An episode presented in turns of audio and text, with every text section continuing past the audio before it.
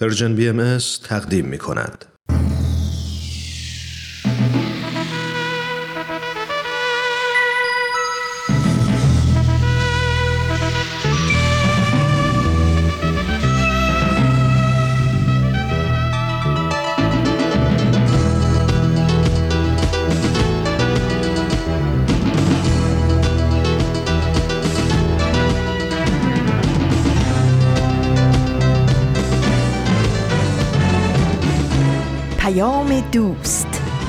برنامه ای برای تفاهم و پیوند دلها.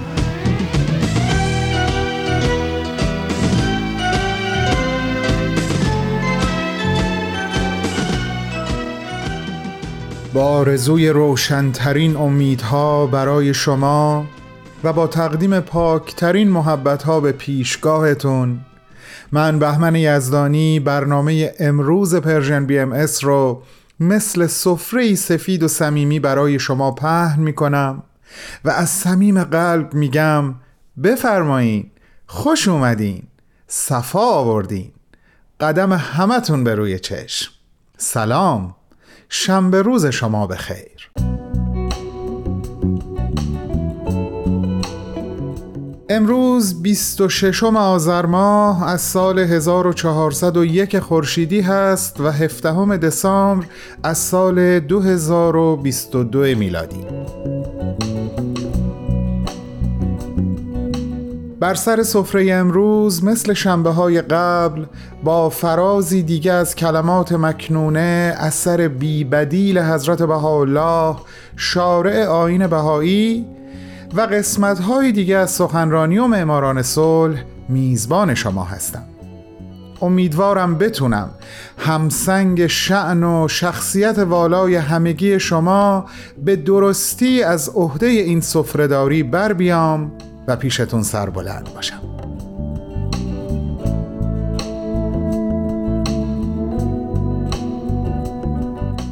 عزیزان شنبه هفته قبل به دلیل مصادف شدن با روز جهانی حقوق بشر صحبتی در رابطه با کتاب ارتباط بدون خشونت نداشتم.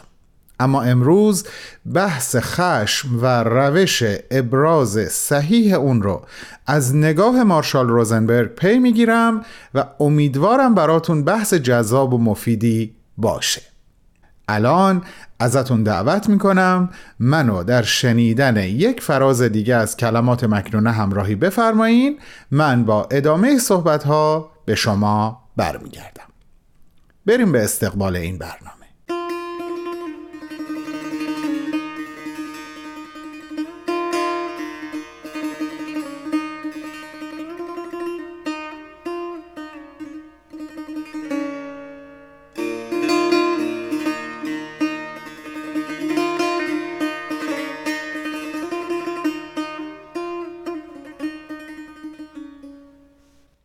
پسر کنیز من. اگر فیض روح القدس طلبی با احرار مصاحب شد زیرا که ابرار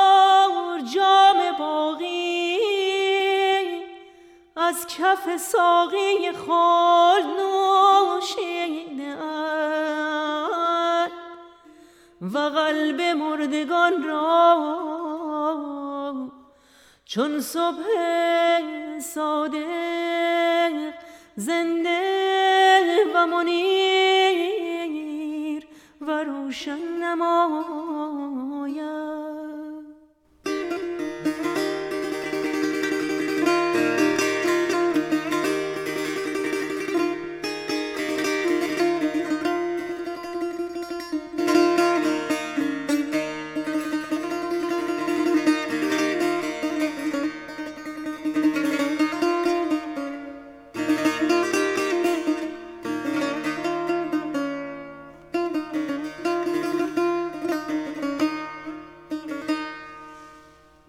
دوستان عزیزم امیدوارم با حالی خوشتر بعد از شنیدن برنامه‌ای که تقدیمتون شد آماده ادامه همراهی با برنامه های امروز باشید جونم براتون بگه مارشال در صفحه 225 کتابش بحثی رو آغاز می‌کنه که تیتر درشت بالای اون این هست. بیان خشم در چهار قدم. بریم ببینیم امروز چقدر فرصت می‌کنیم به این موارد بپردازیم. اولین قدم از دیدگاه مارشال این هست که صبر کنیم هیچ کاری نکنیم به جز نفس کشیدن. از انجام هر کاری برای سرزنش یا تنبیه طرف مقابل که ما تصور می‌کنیم او موجب خشمگین شدن ما شده پرهیز کنیم. بعد از اولین قدم مهمه که بتونیم فکری که ما رو عصبانی و خشمگین کرده شناسایی کنیم. یعنی در واقع ببینیم این خشم داره ذهن ما رو به دام چه قضاوتی میندازه.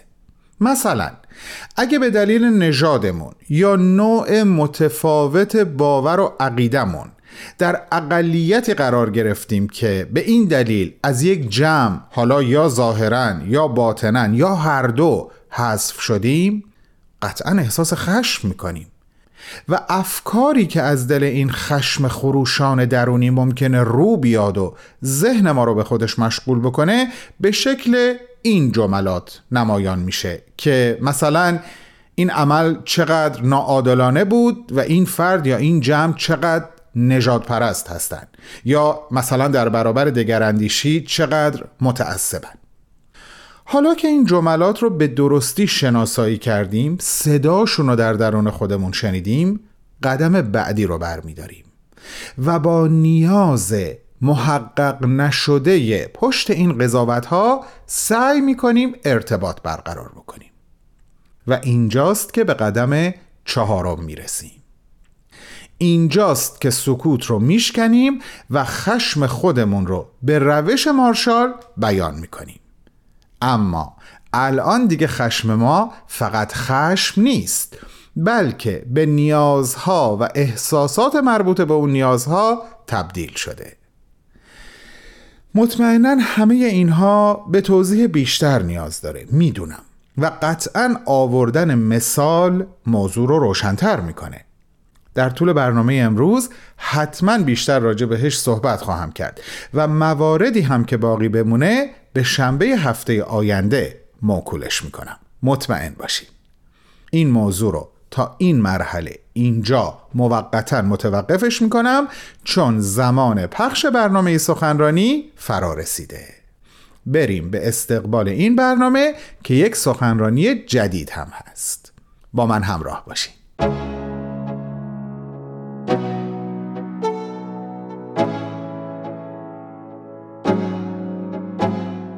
همراهان عزیز برنامه امروز دوستداران برنامه سخنرانی.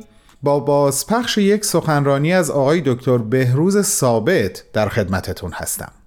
آقای دکتر ثابت محقق، نویسنده و استاد دانشگاه هستند و در سپتامبر 2021 میلادی یعنی در سی و کنفرانس انجمن دوستداران فرهنگ ایرانی یه سخنرانی داشتند تحت عنوان آین بهایی و مفاهیم دموکراسی.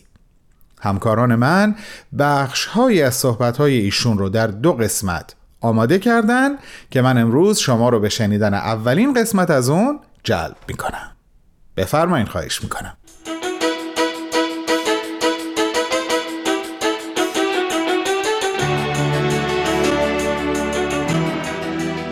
هموطنان عزیز پارسی زبانان محترم خیلی خوشوقتم که در حضور شما هستم و این فرصت مختنم از طرف انجمن دوستداران فرهنگ ایرانی به من داده شده تا درباره موضوع مهمی تحت عنوان آین بهایی و مفاهیم دموکراسی با شما صحبت کنم. این کنفرانس همیشه مبدع افکار نو و مفاهیم نو بوده. و از این جهت این صحبت انتخاب شد چرا که از یک طرف دموکراسی واقعا شاه کلید گفتمانهای معاصر بوده و هست. به علاوه در سالهای اخیر بنا به نظر بسیاری از صاحب نظران بحران دموکراسی به صورت یک پدیده جهانی ظاهر شده. لذا تصمیم بر این گرفته شد که ما نگاهی بکنیم به مفاهیم دموکراسی و ببینیم که نظر آین بهایی در مورد این مفاهیم چیست؟ قبل از وارد شدن به بحث لازم است که این رو اضافه بکنم که مقایسه ما دو پدیده یکسان و مشابه نیست. چرا که دیانت بهایی یک اعتقاد مذهبی است ولی دموکراسی یک فلسفه سیاسی. آین بهایی دیانتی است با احکام دینی نگرش روحانی تعالیم اخلاقی و اجتماعی اما دموکراسی یک نهاد غیر دینی است که هدفش قبل از هر چیز سازمان دادن به حیات اجتماعی و اقتصادی بشر است. فلسفه تاریخ دیانت بهایی بر این ادعاست که ادیان بزرگ عالم نه تنها موجد احیای روحانی بشر شده اند بلکه نهادهای عظیمی را تحت عنوان تمدن از خود باقی گذاشتند تعالیم بهایی پیشرفت مادی و هم پیشرفت معنوی تمدن را تحت تأثیر نقشه های عظیم الهی می داند. لذا تاریخ ادیان و تاریخ تحول جوامع هرچند مثل دو رشته در هم بافته اند اما هر یک را باید مطابق مقتضیات خود مطالعه کرد چرا که یکی از تأثیرات وحی پدیدار شده و در دیگری نقش عقل و اراده انسان در ساختن تمدن حضور دارد. علاوه بر آن تعالیم بهایی تأکید می کند که هر دو رشته تاریخ منظم مستمر و متکامل هستند و بر این اساس می توان نتیجه گرفت که دیانت بهایی نماینده تازه ترین شکل حقایق دینی است و دموکراسی مشخص کننده پیشرفته ترین شکل ترقی اجتماعی. لذا در مقایسه اینها به نظر من آمد که به این بپردازیم که ارتباطات بالقوه تعالیم بهایی رو با فرضیه های اساسی دموکراسی مورد بحث قرار بدیم.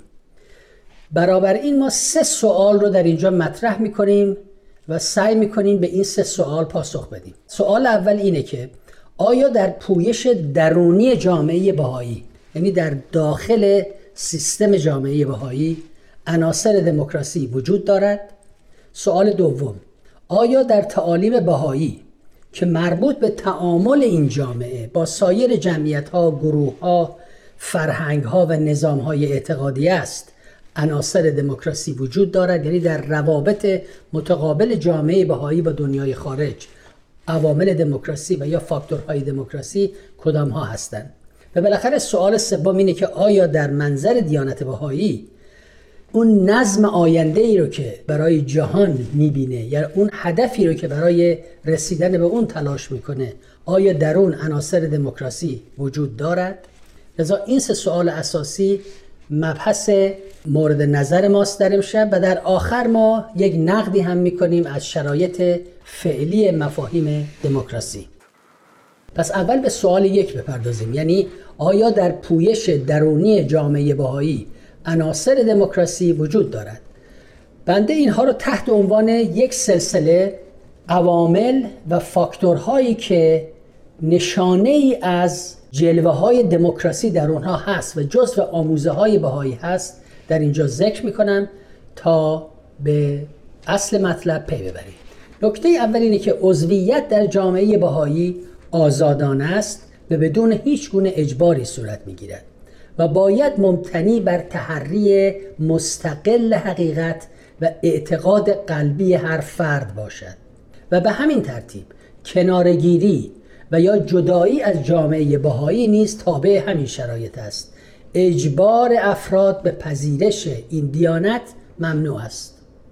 لذا مطلبی است. کاملا بر اساس آزادی فکر آزادی نظر آزادی تحقیق چه بهایی شدن و چه از جامعه بهایی بیرون رفتن. دوم بدیهی وقتی شخصی آزادانه تصمیم می‌گیرد و به جامعه بهایی میپیوندد از وی انتظار می رود که از برخی احکام و روالها تبعیت نماید مثل عضویت در هر آین هر سازمان. در این باره می توانید به مفاهیم مربوط به قرارداد و میثاق اجتماعی که در آثار مشهورترین فلاسفه دموکراسی مورد بحث قرار گرفته است مراجعه کنید. پس اگر ما اصل رو بر این بذاریم که یک نفر میپذیره و وارد این آین میشه طبیعتا بایستی از یک سلسله احکام و اصول تبعیت بکنه. پس این به هیچ وجه مخالف اون اساس دموکراسی نیست چرا که بر اساس همون قرارداد و میثاقی است که بین فرد و اون جامعه برقرار میشه. سوم دیانت بهایی کشیش و آخوند ندارد و اقتدار روحانیت را برای همیشه از بین برده است.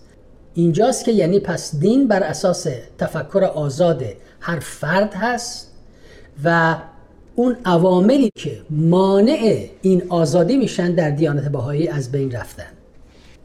نکته بعد این است که در دیانت بهایی رهبری فردی جای خود را به هیئت‌های حقوقی و نهادهای انتخابی در سطوح محلی، منطقه‌ای، ملی و بین المللی داده است و رأیگیری به صورت آزاد، عمومی، سری و بدون حزب بازی و تبلیغات انجام می شود یعنی اداره جوامع بهایی توسط این نهادهاست که به این ترتیب انتخاب میشن که کاملا بر مبانی دموکراتیک استوارن نکته یه اینه که تصمیم گیری در هر سطح و در هر منطقه و در چه در سطح ملی چه در سطح بین المللی مبنی بر اصل مشورت و اقدام جمعی است.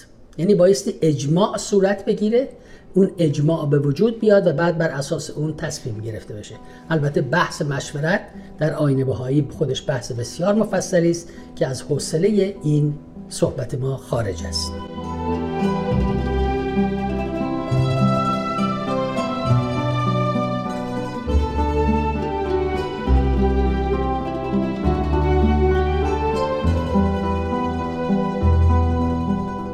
دوستان عزیزم شما شنونده گزیده ای از صحبت‌های آقای دکتر بهروز ثابت هستین که در سپتامبر 2021 در سی و یکمین کنفرانس انجمن دوستداران فرهنگ ایرانی تحت عنوان آین بهایی و مفاهیم دموکراسی ایراد کردند. بعد از چند لحظه کوتاه به ادامه صحبت‌های ایشون گوش خواهیم کرد. سپاس از همراهیتون.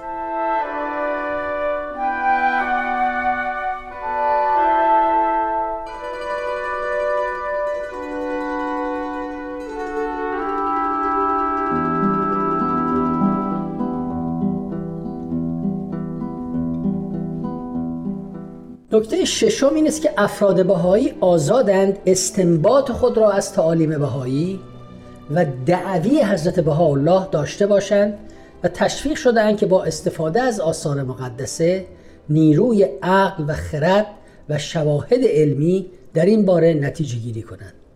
لذا در دیانت بهایی این ابزار یعنی ابزار عقل و ابزار علم جای مراجع و مدارس علمیه سنتی رو گرفتن. نکته هفتم در این دیانت حدیث و روایتی که از گفتار و کردار پیامبر آین بهایی و مبین آثار او سرچشمه گرفته باشد معتبر به حساب نمی آید و فرهنگ شفاهی جای خود را به منابع و اسناد کتبی داده است. نکته هشتم در عین اینکه استنباط های فردی نباید بهانه‌ای برای به وجود آوردن کیش های شخصی و ایجاد نفاق و شقاق در جامعه گردد. یعنی از یک طرف آزادی فرد برای درک و تفهیم اصول آین بهایی است ولی از طرف دیگه شعب سازی که به نوعی بتونه اختلاف رو در جامعه به وجود بیاوره از بین رفته. الله در لوح مشهوری خطاب به جمال بروجردی اعلام فرمود که استنباطات مختلف از دعاوی ایشان تا جایی که منجر به اختلاف نشود مجاز است. الله در بیان دیگری سراحتا ماهیت و هدف دین را با این عبارات مشخص فرمود. ای پسران انسان دین الله و مذهب الله از برای حفظ و اتحاد و اتفاق و محبت عالم است. او را سبب و علت نفاق و اختلاف و زقینه و بغضا منمایید. آثار بهایی به طور کلی بر این تکیه دارد که دین باید سبب الفت و محبت باشد و اگر سبب بغض و اداوت شود بیدینی بهتر است. وچه مشترک این بیانات آن است که مسائل ماوراء طبیعه مباحث مربوط به تئولوژی و مباحث دینی نباید باعث جنگ و اختلاف در جامعه بشه. دین از نظر روحانی از راه رابطه اش با حقیقت قایی عالم یعنی خداوند تغذیه می گردد اما در این جهان و در تعاملات و جریانات اجتماعی عمل می کند آثار بهایی چنین استدلال می کنند که اگر دین سبب اختلاف شود نشانه آشکاری است از اینکه از منبع روحانی خود گسسته است. در این صورت خداوند از آنچه که مردم در ذهن خود تجربه دینی تصور می کنند ناپدید گشته است. الله میفرماید که دینی که آری از معنا و ارزش روحانی شده باشد بازیچه دست روحانیون و در سطح وسیع به اسباب ریاکاری بدل می گردد می توان گفت که الله در بیان خود خطاب به جوان بروجردی بین نظریه پردازی های انتظاعی مذهبی و اصول عملی اخلاق تمایز قائل می شود با توجه به اینکه اختلافات دینی در گذشته باعث جنگ و خونریزی بسیار شده است الله فرهنگ صلحی را بر اساس اصول اخلاقی جهانی احترام به آزادی فردی و تصمیم گیری جمعی بنا می نهد. و بر این باور است که تنها از طریق مشورت جمعی و جاری ساختن آن در نهادهایی که به شیوه دموکراتیک انتخاب شده اند می توان به اجماع دست یافت. نکته یازدهم رو در این بدنه داخلی جامعه بهایی می توان به این صورت مطرح کرد که روال استیناف در ساختار نهادهای اداری جامعه بهایی به خوبی جا افتاده است. اما مشاجره بر سر رأی صادر شده نهایی ممنوع است. در نظامهای سکولار نیز نمی‌توان حکم نهایی بالاترین مرجع قضایی و قانونگذاری را لغو دانست. نکته دوازدهم. فرد مسئول خودش است و امر به معروف و نهی از منکر اجازه داده نشده. فرد بر اساس وجدان خود از احکام دینی مانند نماز و روزه و فضائل اخلاقی پیروی می کند و تنها مسئول رستگاری خود است. پس این شد یک سلسله از تعالیمی که در درون جامعه بهایی برقراره و مربوط به هر فرد بهایی میشه و هدف ما این بود که نشون بدیم در هر کدوم از اینها جلوه هایی از آرمان های دموکراسی نهفته است. حالا می‌رسیم به سوال دوم یعنی اینکه آیا در آموزه های باهایی که مربوط میشه به رابطه و تعاملات جامعه باهایی با دنیای خارج با سایر جمعیت ها گروه ها و ادیان آیا عناصر دموکراسی وجود دارد؟ بر اساس همون روش اولی که صحبت کردیم یک سلسله مطالبی رو ذکر می‌کنیم که دال بر این هست که اصول دموکراسی آرمانهای دموکراسی در تعامل جامعه بهایی با دنیای خارج برقرار است. اول از همه اینکه تعلیم اساسی و اصلی آین بهایی یگانگی نوع بشر و وحدت نوع بشر است. بهاییان معمورند که با پیروان همه ادیان در صلح و آشتی زندگی کنند. الله می‌گوید آشرو مع الادیان کلها به روح و ریحان. از این بیان آنچه سبب اجتناب و علت اختلاف و تفریق بود از میان برخواست یعنی با همه ادیان معاشرت کنید با روح و ریحان. فرهنگ صلح. در آین باهایی به قدر این مطلب جا افتاده که شاید باعث در مورد اون دهها کتاب به رشته تحریری در بیاد. من فقط یک بیانی رو از عبدالبها جانشین الله برای شما اینجا نقل می کنم ایشون می‌گوید الحمدلله امر الهی در دوره بهایی روحانیت محضه است. تعلق به عالم جسمانی ندارد. نه جنگ و جدال است و نه ننگ و ببال نه نزاع با امم است و نه پرخاش با قبائل و ملل. جیشش محبت الله است و عیشش صحباء معرفت الله جنگش بیان حقیقت است و جهادش با نفس اماره بدتینت. مظلومیت کبرا غالبیت است و محویت و فنا عزت ابدیه. باری روحانیت در روحانیت است. و این بحث رو ادامه میدن تا اونجا که میفرمایند الله اومده که جهان به آسایش برسه و نزاع و جدال از میان برخواسته بشه و سیف و سنان بدل به روح و ریحان گردد و جنگ و عدوان منقلب به محبت و امان.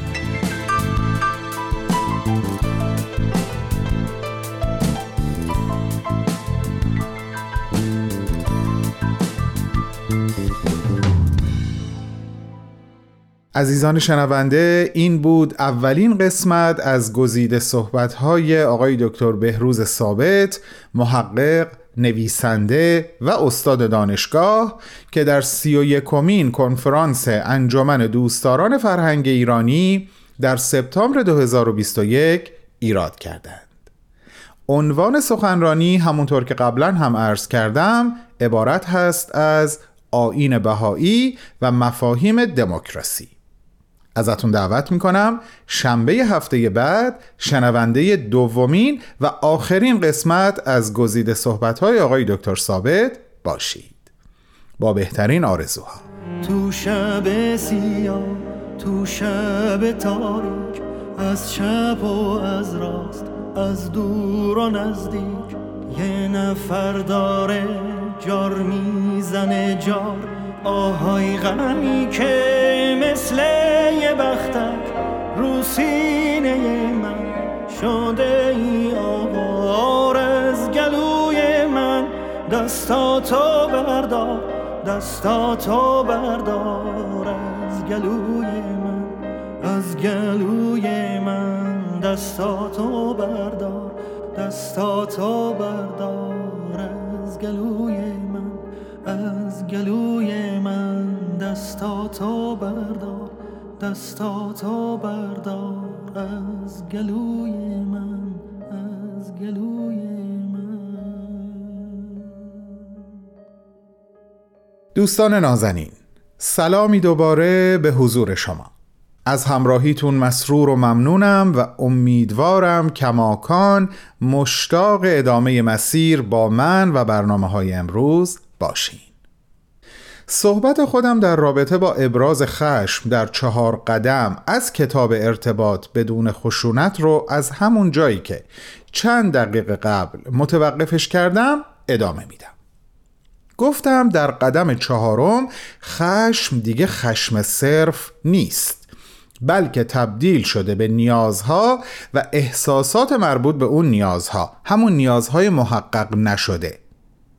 اما مارشال در ادامه میگه هنوزم برای به زبون آوردن این احساسات به شجاعت زیادی نیاز داریم. خیلی ساده است که من عصبانی بشم و به مردم بگم این کار خیلی نجات پرستان است. در حقیقت حتی ممکنه از گفتن یه همچین چیزی لذت هم ببرم. به قول خودمون دلم خنک بشه.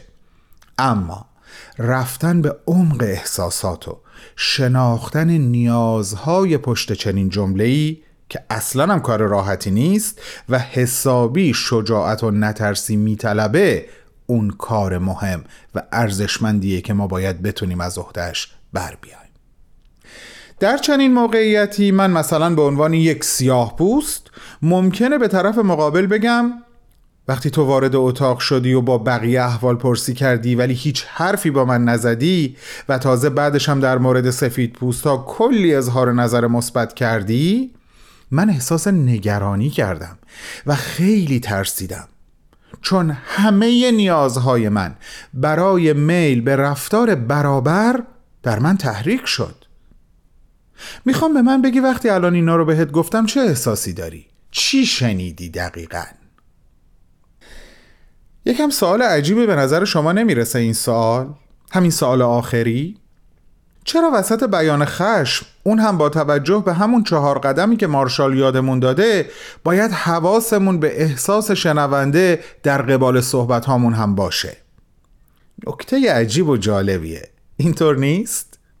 این در واقع موضوع اصلی صحبت من با شما خواهد بود در شنبه هفته بعد چون دلم می‌خواد حتی المقدور به درستی از عهده توضیح و توصیفش بر بیام و به وقت بیشتری نیاز دارم.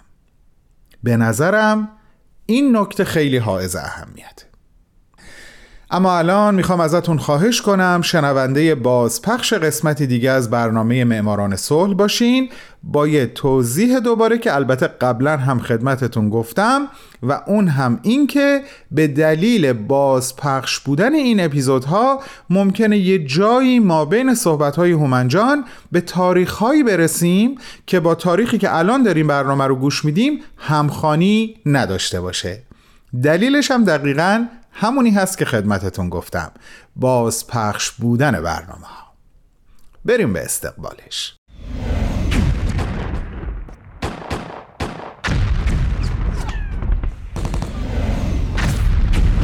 معماران صلح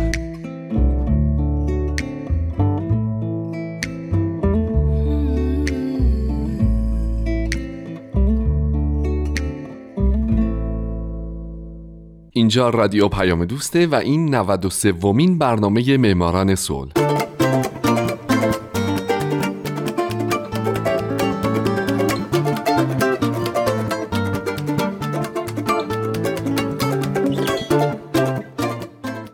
درود به شما. من هومن عبدی هستم. به معماران صلح خوش اومدین. همونطور که می‌دونین من در این برنامه به زنان و مردان و سازمان ها و مؤسساتی می‌پردازم که به خاطر فعالیت هاشون شایسته دریافت جایزه نوبل صلح تشخیص داده شدن.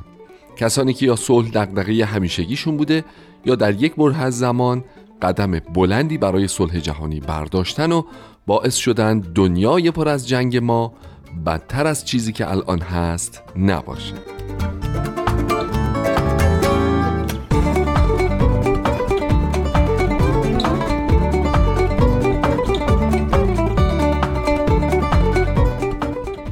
این هفته سال 1985 میلادی سازمان بین المللی پزشکان طرفدار جلوگیری از جنگ ای یا IPPNW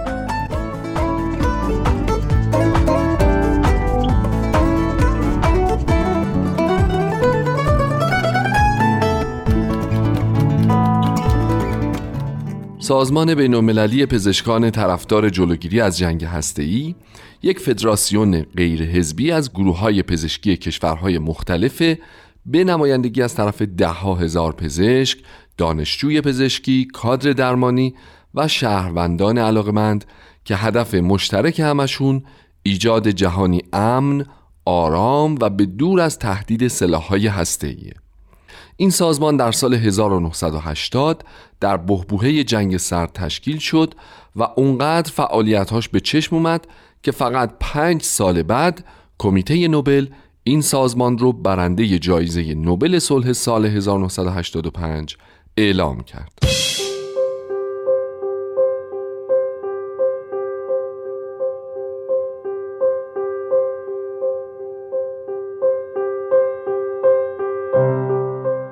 در زمانی که اتحاد جماهیر شوروی و ایالات متحده آمریکا به خون هم تشنه بودند برنارد لاون آمریکایی و یوگنی کازوف از اتحادیه جماهیر شوروی که هر دو پزشک بودند به استناد مفاد سوگندنامه پزشکان یعنی این است که پزشکان موظفند به جلوگیری از امراضی که از عهده معالجش بر نمیان سازمان بین المللی طرفدار جلوگیری از جنگ هسته‌ای رو تأسیس کردند.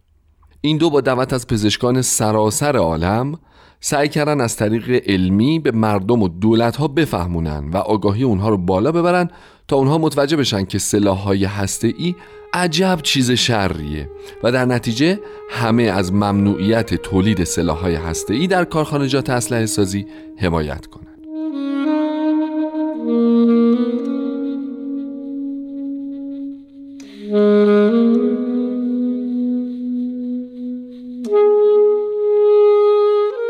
بعد از اینکه سازمان تأسیس شد چند نفر از رهبران اولیه این سازمان از جمله جیم مولر، اریک چیویان، میخائیل کوزین و لئونید آیلید هم به اونها ملحق شدند. این گروه تیمی رو سازماندهی کردند تا تحقیقات علمی دقیقی بر روی آثار مخرب بمب‌های هسته‌ای انجام بدن و در این راه تونستن از تحقیقات همکاران ژاپنیشون که بر روی اثرات بمب اتمی هیروشیما و ناکازاکی مطالعات گسترده کرده بودند بهره های زیادی ببرن و دانش خودشون رو در خصوص جراحات ناشی از سوختگی، انفجار و پرتوها بالاتر ببرن. بر پایه همین تحقیقات و دیگر تحقیقات سازمان IPPNW این سازمان تونست هشداری جمعی به همه انسانها بده که اگه جنگ ای نهایتا همه گیر بشه برای اون هیچ درمانی و هیچ واکنشی از سوی پزشکان وجود نخواهد داشت. این هشدار بسیار جدی رو میلیون ها نفر از انسانها در سراسر جهان دریافت کردند. به گفته دیوید لانگ نخست وزیر سابق نیوزلند IPPNW کاری کرد که حقایق پزشکی جزئی از حقایق سیاسی بشه.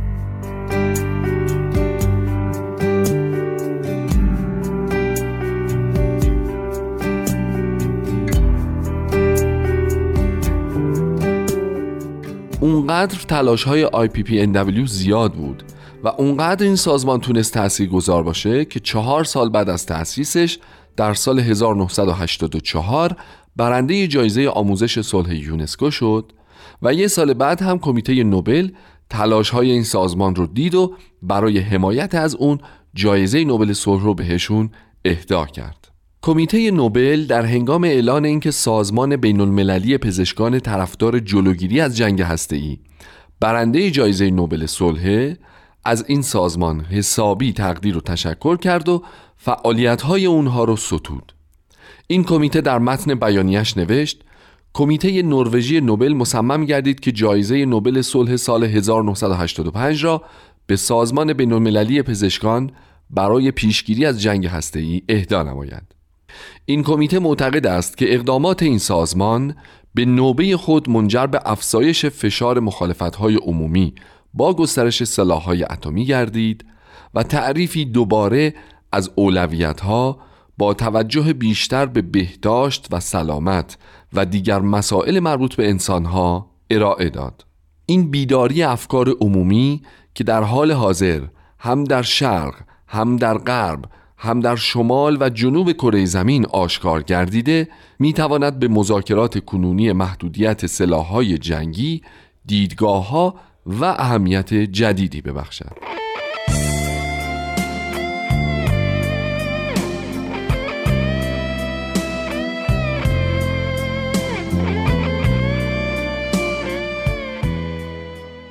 اگرچه که جنگ سرد با فروپاشی اتحاد جماهیر شوروی در سال 1991 به پایان رسید اما آمریکا و روسیه هزاران سلاح هسته‌ای رو که به یه اشاره آماده راه اندازی بودن رو همچنان حفظ کردند. بنابراین در یک چنین شرایطی نمیشه گفت که فعالیت های سازمان بین المللی پزشکان طرفدار جلوگیری از جنگ هسته‌ای تموم شده است.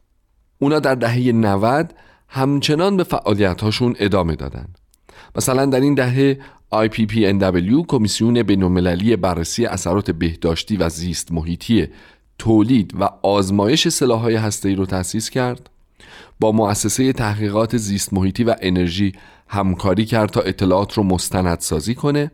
چندین کتاب منتشر کرد از جمله زمین و آسمان رادیواکتیوی پلوتونیوم طلای مرگبار عصر هسته‌ای و زمین بایر هسته‌ای. و همچنان به آگاهی رسانی گسترده در جهان به مردم مشغول بود. همچنین در این دهه مأموریت سازمان وسیعتر شد و تبدیل شد به پیشگیری از بروز جنگ و ترویج برقراری صلح به دور از خشونت.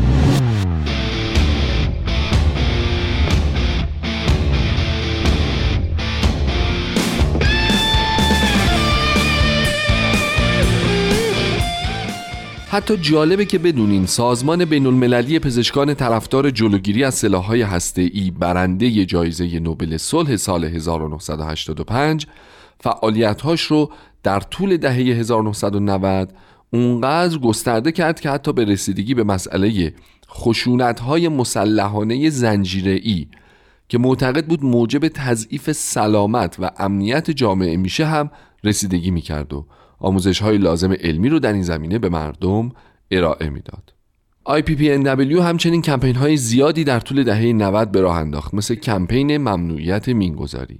در دهه بعد هم سازمان برای آگاهی بخشی به جامعه همچنان کمپین های موفقی برگزار می‌کرد مثل کمپین پیش به سوی پیشگیری که کمپینی بود که به مسئله خشونت با سلاحهای کوچک در کشورهای جنوب صحرای آفریقا، آمریکای لاتین و آسیای جنوبی می پرداخت و نکته قابل تحمل این که اعضای کمپین به جای اینکه در خونه های امنشون بشینن و شعار بدن رفتن تو این مناطق و به خصوص جاهایی که خشونت با اسلحه خیلی زیاده ساکن شدن و همونجا همین کمپین رو به پیش بردن.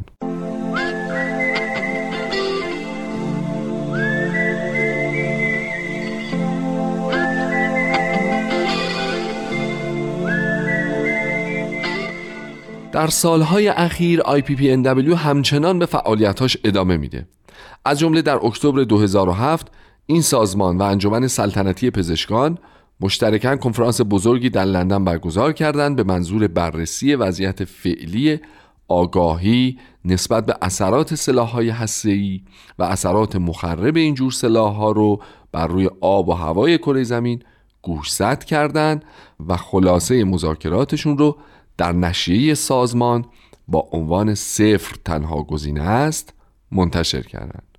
همچنین سازمان قسمتی از منابعش رو در سالهای اخیر اختصاص داده به استخراج و فراوری اورانیوم و تونسته از نظر علمی ثابت بکنه که این کار باعث چه اتفاقات ناگواری میشه. در حال حاضر هم IPPNW با همراهی بیش از 200 سازمان بشر دوستانه، محیط زیست، حقوق بشر و صلح و توسعه در بیش از 80 کشور جهان همکاری تنگ و تنگی داره تا بالاخره یه روز دولت ها بفهمن که واقعا صفر تنها گزینه است و باید دونه دونه سلاح های رو نابود کنند.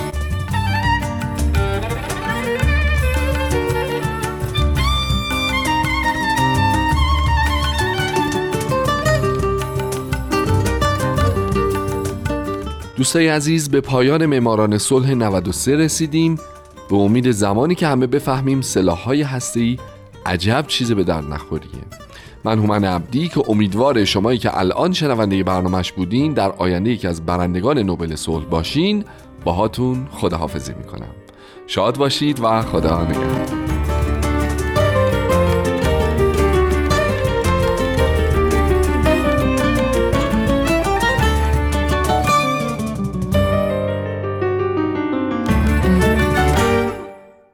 دوستان مهربان من و ما فرصت برنامه امروزمون رو به انتهاست.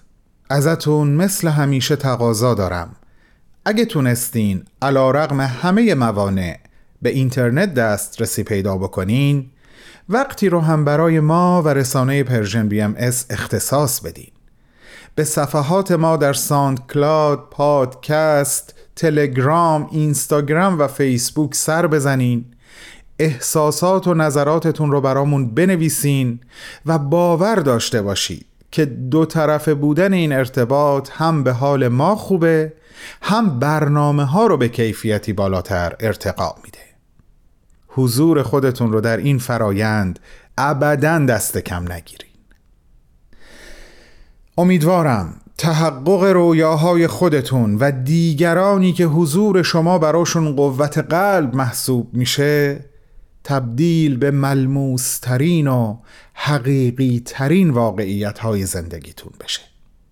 پاکترین و اصیل ترین عواطف و اشواق قلبی از طرف من و همه همکارانم نصار شما و خداحافظ.